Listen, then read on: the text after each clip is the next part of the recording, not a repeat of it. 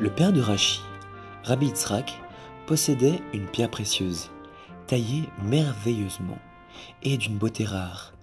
Elle n'avait d'égal dans tout le pays qu'au palais du roi.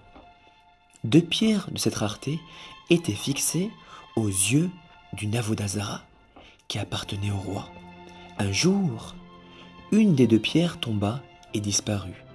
Le roi entendit que dans tout le pays, personne ne possédait une pierre pareille, si ce n'est qu'un juif du nom de Yitzhak. Le roi lui envoya un messager avec ordre d'acheter le joyau à n'importe quel prix.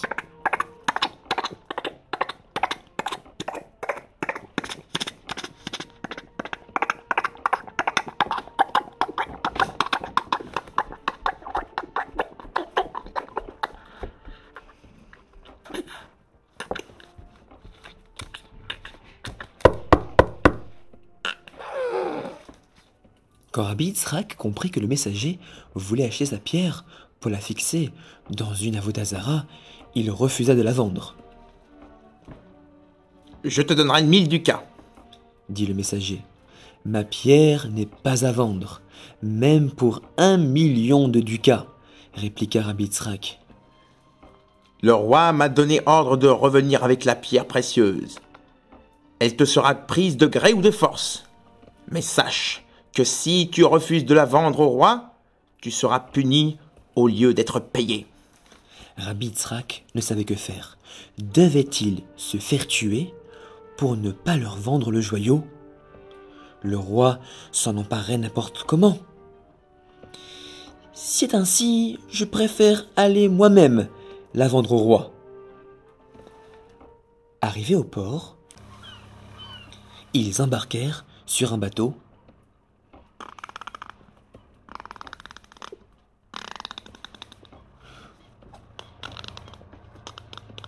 Tout le long de son chemin sur le bateau,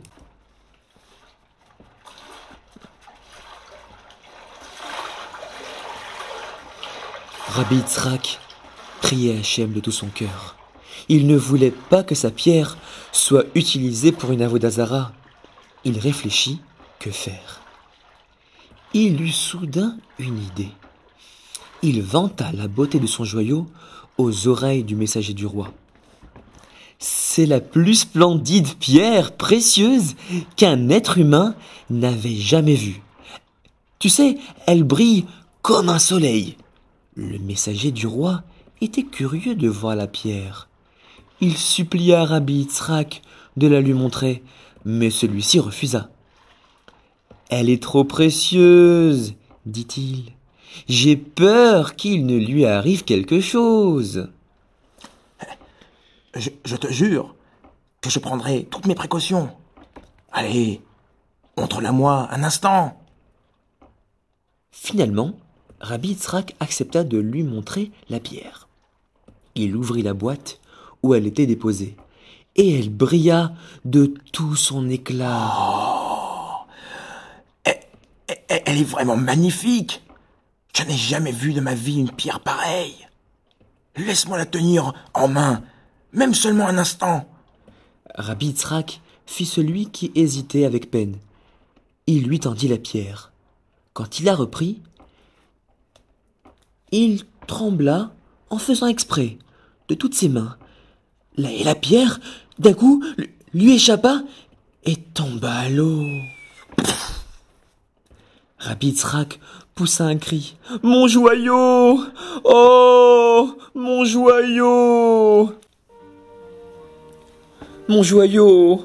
Oh Mon joyau. J'ai perdu ma pierre précieuse. Oh non. Il se jeta sur le pont du bateau en pleurant. J'ai perdu toute ma fortune en un instant.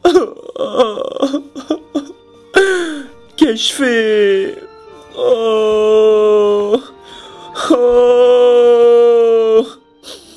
Pourquoi ai-je donc ac- accepté de montrer cette pierre précieuse?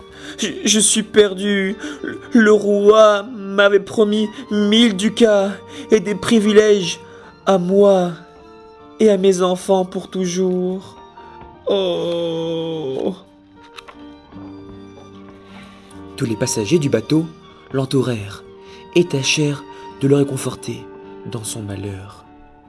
Quand le bateau arriva à sa destinée, quelques voyageurs pris de pitié pour lui l'accompagnèrent pour expliquer au roi ce qui s'était passé. Le roi lui-même prit part à son malheur.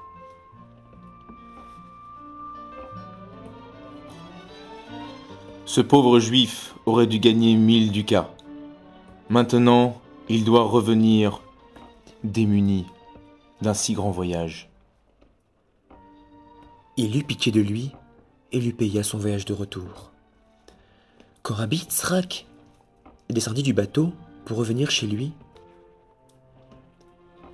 il rencontra Eliawanavi qui lui dit Puisque tu as tout fait pour que ton joyau ne décore pas une avodazara, mon fils, tu as sacrifié toute ta fortune par amour pour Hachem.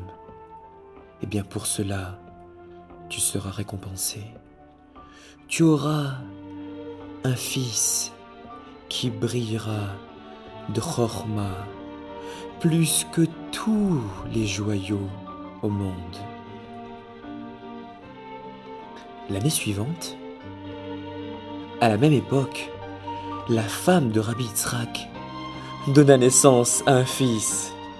Ils l'appelèrent Shlomo. C'était le célèbre Rabbi Shlomo Yitzhaki, appelé aussi Rashi. Ses commentaires sur le Tanakh et l'Agmara éclairent les yeux de tous les juifs jusqu'à aujourd'hui.